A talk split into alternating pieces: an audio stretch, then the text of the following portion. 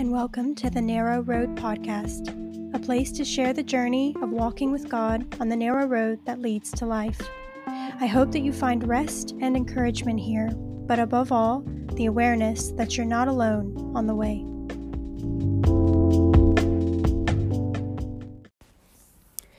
Hello, hello, everyone, and welcome back to the Narrow Road Podcast. I'm your host, Rachel Bowyer, and it is my pleasure to be back with you for another episode.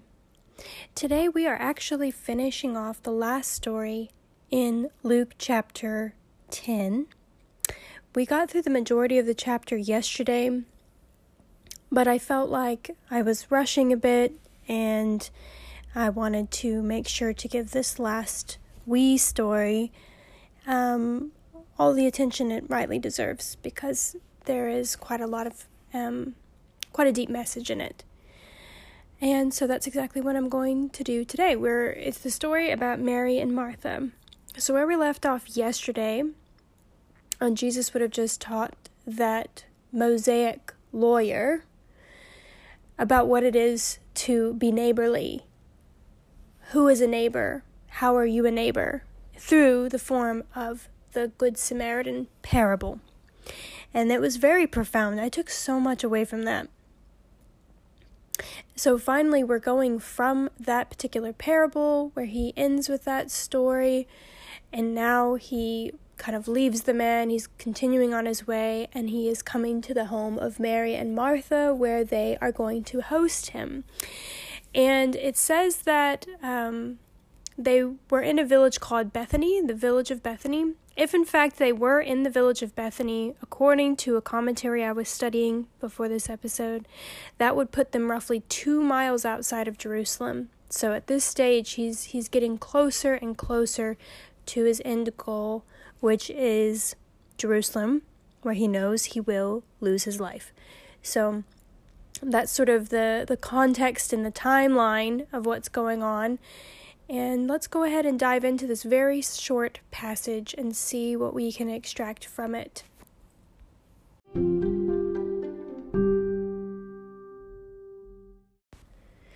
Alright, so we've already read this passage yesterday, but I'm going to go ahead and reread it for us so we are fully, fully aware of what we're talking about today.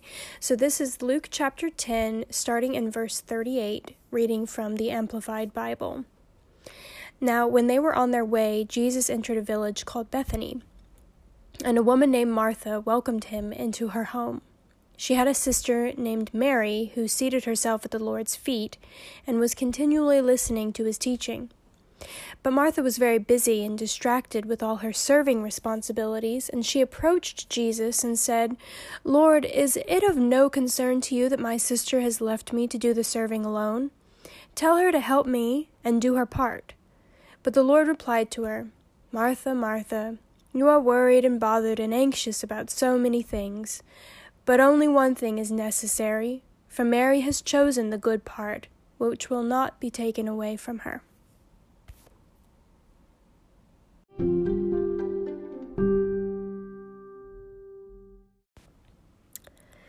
I love how absolutely human this story is. I love it because some of the other stories that we've come across they're sometimes so profound so wild in terms of like the miracle or the circumstance that it really sometimes feels like you're you're reading a, a novel you know? You're reading something that you just feel so separated from and it's just so fantastic. But then you hear these little sort of backs and back and forths between jesus and just regular people that is it's just so incredibly relatable. You can actually place yourself in the story and you can understand the the the moment as if you were there. I love that. And I also love that inside of these relatively simple human exchanges between people and Jesus that there's actually so much depth in them. You can literally hear the kindness and the love of Jesus when he's responding to Martha, when he says her name twice. Martha, Martha. You can, oh, it just like gives me this like cuddly feeling. Like you can feel him just sort of calming her down and just meeting her in this place of understanding and compassion while also being willing to to push back on her you know and and not just cater to her emotional moment you know her feelings in that moment but he does it in this loving way i can just feel the love in him speaking to her like that oh martha martha Uh, but it's so good. So, Mary and Martha are the sisters of Lazarus, which we will probably get into his story at some point when Lazarus um, dies and Jesus resurrects him. So these three are particularly important and unique to Jesus. In fact, this is the one family that we see the shortest verse in the Bible spoken or written about when it says Jesus wept. And that was when he encountered Mary and Martha and how absolutely devastated they were over Lazarus' death, and he wept with them. So he cared deeply for this family and was no doubt enjoying his time there. Martha being Martha, she welcomed him into the home and she's straight away diving in to serving responsibilities because I would guess it wasn't only Jesus in her home. I don't think that she was simply catering to him. There was probably, you know, disciples with him, perhaps a large group, small group, um, but there was a lot to do. You're bringing people into your house, there's a lot to do. And so you can't blame her at all, right? For like just getting tucked into, I want to, I want to serve him. You know, they understand who he is. They want to serve him. They want to give him the absolute best experience they can possibly give as a host. But her sister Mary, it says, seated herself at the Lord's feet and was continually listening to his teaching. so she took a very different approach to how she was going to honor Jesus. I think it's interesting because it's not that one was bad and one was good, but they were two very distinctly different approaches to honoring Jesus. Maybe Mary wasn't even thinking about what I'm doing is honoring to him. Maybe she was literally just that desperate for his for his wisdom, for his love, for his attention that she was going to sit at his feet regardless of how he felt about it. um but yeah, you just there was a form of honor bestowed on Jesus both ways. But I think there's something unique in Mary showing him that you're in my house. The best way to honor you is to give you my attention. It's to listen to you. It's to learn from you. It's to respond to what you're on the planet to do. You know, it goes back to that parable where he says, you know, do you mourn with while the bridegroom is with you? No. Right now, we drink wine, we rejoice because I'm with you, but there will be a time. You know, it's like there's a time when serving is going to make a lot more sense. But right now, while I'm right here, while I'm with you, while that passion is burning in your soul, sit at my feet, get everything you can. Mm. I think it's also interesting in this story that Martha was so busy and distracted with everything she had to do, she still approached Jesus and said, she she basically like tattletales on Mary. you know, in in the flurry of all of her activities, she still has time to tell on Mary. and you know, instead of going to Mary herself, I mean, perhaps she did. We don't know every context of the whole exchange, but she decides to take the matter to Jesus. She is escalating this conflict, eh? And so she decides to go tell on Mary. and she's like, Lord, do you not care that my sisters left me to do the serving alone? Can you tell her to help me and to do her part? You know, like it sounds, it literally, like I swear I could like hear either myself or my sister like telling on one another when we were like 12 years old in the exact same way. Dad, you know, Rachel's not doing anything. She's just watching TV and you said we had to clean our room. You know, like you gonna tell her to come clean the room. Like you can literally hear it. Like you can hear like petty, like childishness in the whole like, hey, I shouldn't have to do what isn't shared equally. This is both of ours house. We're both hosting you. Yeah. It's just funny. It's funny that in the in the moment she had so much time. So much time. She had no time at all because she was so busy, and yet she still had so much time to go tell on Mary. But the Lord is so good. He's so good. And he says, Martha, Martha, you're worried and bothered and anxious about so many things. But only one thing is necessary. For Mary has chosen the good part, which will not be taken away from her. You know, he's reading her mail in a moment in that moment. You know, Martha thinks I'm coming here, I'm completely justified. This is a justice issue. You know, he's going to understand. He's going to see the value in what I'm saying and he's going to look at Mary and be like, "You know, Mary, go ahead and help Martha. She, she you know, she needs some support." Like she's expecting like full retribution here. And Jesus just like reads between the lines. He goes beyond what her actual frustration is and he says, "You are worried and bothered and anxious about so many things." You know, here it is, you know, really Martha's only bringing one concern to him. But he's seeing so much more than one concern.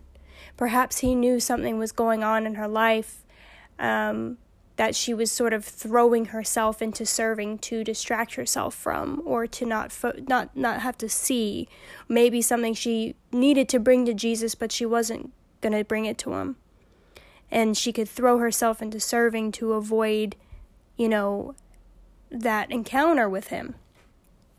But he says, You are worried and bothered and anxious about so many things. But only one thing is necessary. Do you see this consistent theme throughout the Bible? Remember when we studied that scripture um, out of Psalms with King David? This one thing I desire. This one thing I will seek to dwell in the house of the Lord forever and to gaze upon his beauty. Like one thing, there's this constant theme of Jesus saying, Oh, yeah, you know, he'll look over at someone and say, Follow me. You're only missing one thing. You're only missing one thing me. and he says, But only one thing is necessary. There's only one thing you need, and he knows it's himself. He knows it's himself. You have all these things you're worried, you're bothered about, you're anxious, you're thinking about, but you only need one thing, Martha. And Mary has chosen the good part which will not be taken away from her.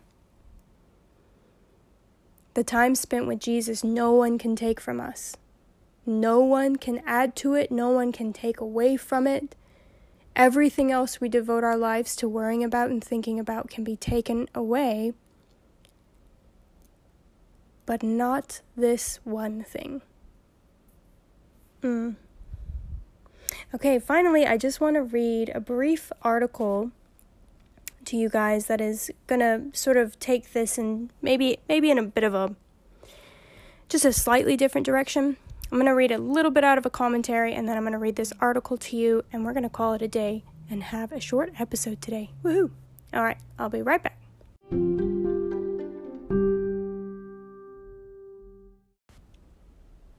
Okay, so I just want to read out of the Enduring Word commentary just for a moment, just a couple of additional thoughts to round out um, our perspective of this story. Um, this particular part of the commentary is focusing in on Mary being distracted with much serving and that leading to this irritability. It says Martha did nothing wrong in working hard for Jesus. That was good. Her problem was that she became distracted with much serving. She was distracted from Jesus. There are many people who become crabby and irritable in their service for the Lord, like Martha was. It is easy to look at all we do and to criticize those who don't seem to do, to do as much. But Mary's real problem, Martha's real problem, wasn't Mary, it was Martha. She had become distracted and had taken her eyes off Jesus. Martha's frustration is typical of those who diligently serve with good intent, but forget to also sit at Jesus' feet. The Martha spirit says, If the work is done, is not that all? The Mary Spirit asks whether Jesus is pleased or not. All must be done in His name and by His Spirit, or nothing is done at all. That was Spurgeon. I think that that's really, really, really interesting. You know, we've heard that, you know, do you have a Martha spirit or a Mary spirit, you know, and and I, I, I get I get the analogy. It's just it's not that simple, right? Because there's actually value in both of what they're doing. But it's more about priority, order of priority. but we all know people who who do stay so busy, unendingly busy, and you wonder when do they ever sit with their own thoughts? You know, when do they ever rest? When do they ever sit with Jesus? You know, this be still and know that I am God. When does that happen? You know, they're just this flurry of goings and doings and and yeah, you you know, it's definitely something to look at. And I think it's interesting too that they call out the irritability of Martha in that place. And it wasn't because she was doing, it wasn't even because she was experiencing what she was she considered maybe an injustice like oh it's being all put on me that's not fair whatever. No they're saying the reason for that irritability was because her eyes came off of him. Because you can do serving with your eyes firmly rooted and on Jesus.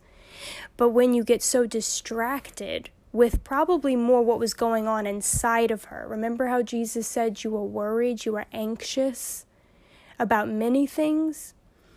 You know, perhaps she was distracted by so much going on internally as much as externally that that was actually creating this block between her and Jesus that she couldn't quite get beyond, and it created this irritability that she had to lash out on someone. But if she had been able to quiet herself and serve with joy while looking at Jesus, she wouldn't have missed anything. And she probably wouldn't have cared either way what Mary was doing because she would be doing it unto the Lord and she would be fully consumed with the honor and the joy of what she was giving to that moment. Yeah. I just think that that's interesting. And then dropping down here, the last quote this is by Spurgeon. it's talking about Mary having chosen the good part, which will not be taken away from her. Mary's good part was her simple devotion to Jesus, loving him by listening to his word. This was Mary's chosen focus. Imagine not that to sit at Jesus' feet is a very small, unmeaning thing. It means peace for they who submit to Jesus find peace through his precious blood. It means holiness, for those who learn of Jesus learn no sin, but are instructed in things lovely and of good repute. It means strength, for they that sit with Jesus and feed upon him are girded with his strength. The joy of the Lord is their strength. It means wisdom, for they that learn of the Son of God understand more than the ancients, because they keep his statutes.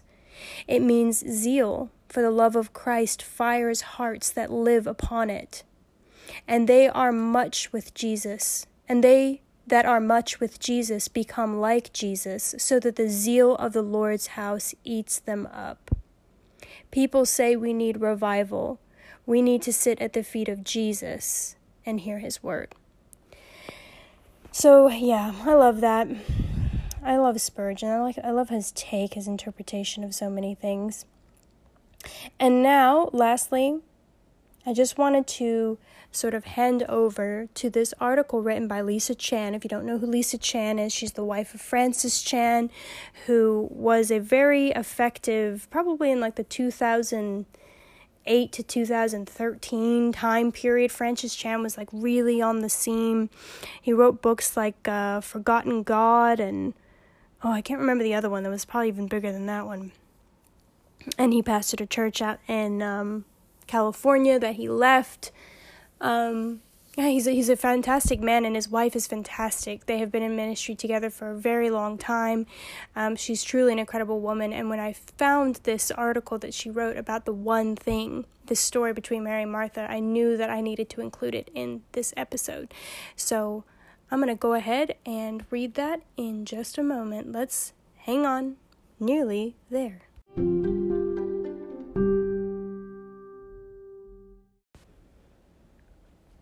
Okay, who knew such a few short sentences in the Bible could actually pack so much of a punch, eh? But it's just one of these stories that's really stuck with me. I knew it needed its own episode entirely, and it's kind of nice. It's given me a big a break from these really big meaty chapters and the ability to just kind of dive in deep on one of the passages. So I'm really enjoying that.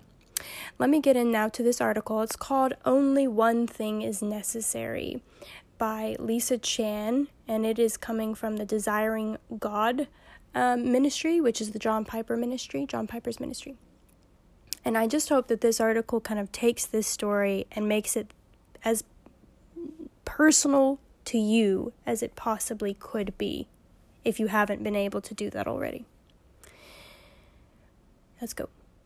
She writes God is too easily forgotten in all of the madness of our busy lives. Who has time to pay attention to spiritual things? We can sometimes be too busy, too tired, too entertained, or too overwhelmed to care. Or maybe in our deepest heart we do care, but we don't even know what to do about it. On the one hand, we have all these tasks and duties and responsibilities weighing us down.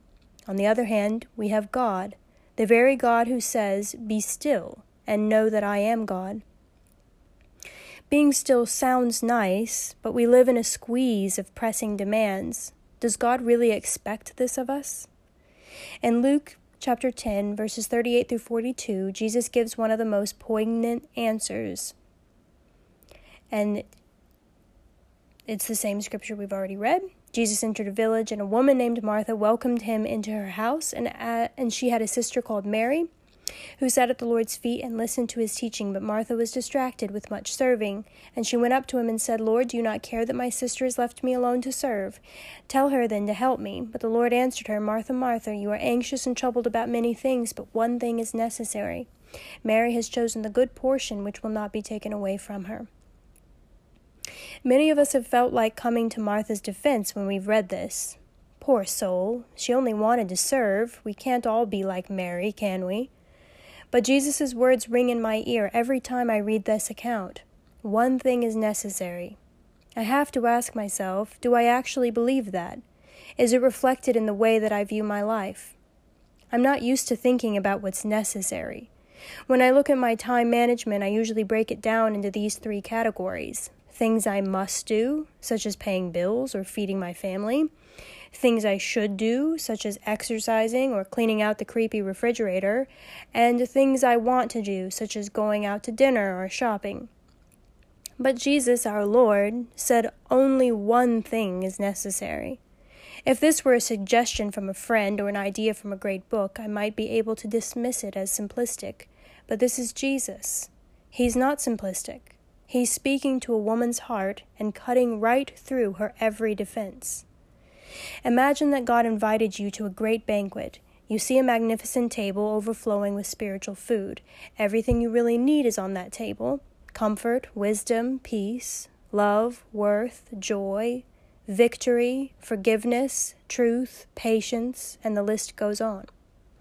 God's heart is that you would sit down at the table with Him and eat as much as you need to walk away deeply satisfied and equipped with everything good that you may do His will. But so many of us don't sit and eat.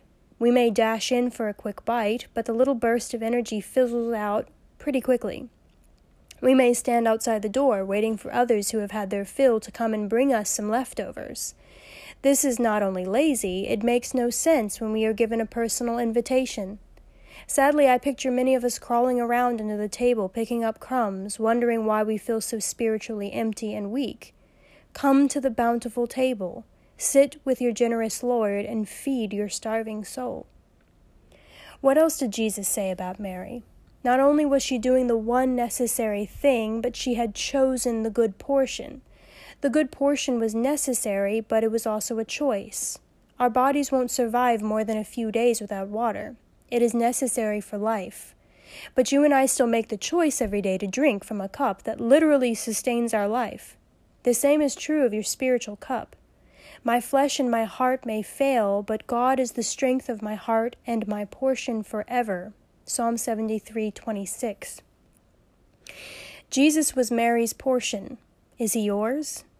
Jesus said, I am the bread of life. Whoever comes to me shall not hunger, and whoever believes in me shall never thirst.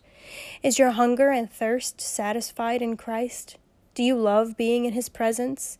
If you are binging on junk food, you will not have an appetite for a fresh, healthy meal. And in the same way, your soul cannot crave the bread of life if, like Martha, you are distracted with much serving or anxious and troubled about many things. Jesus comes to us in love and authority. Don't discount his authority because of his love for you.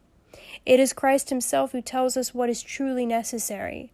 The next time you are tempted to think that there are many earthly things that you must do, remember what he said.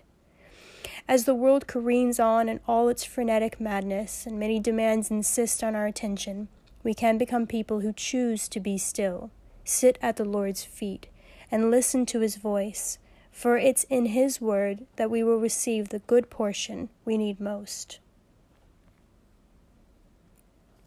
And with that, I'm going to leave the episode there.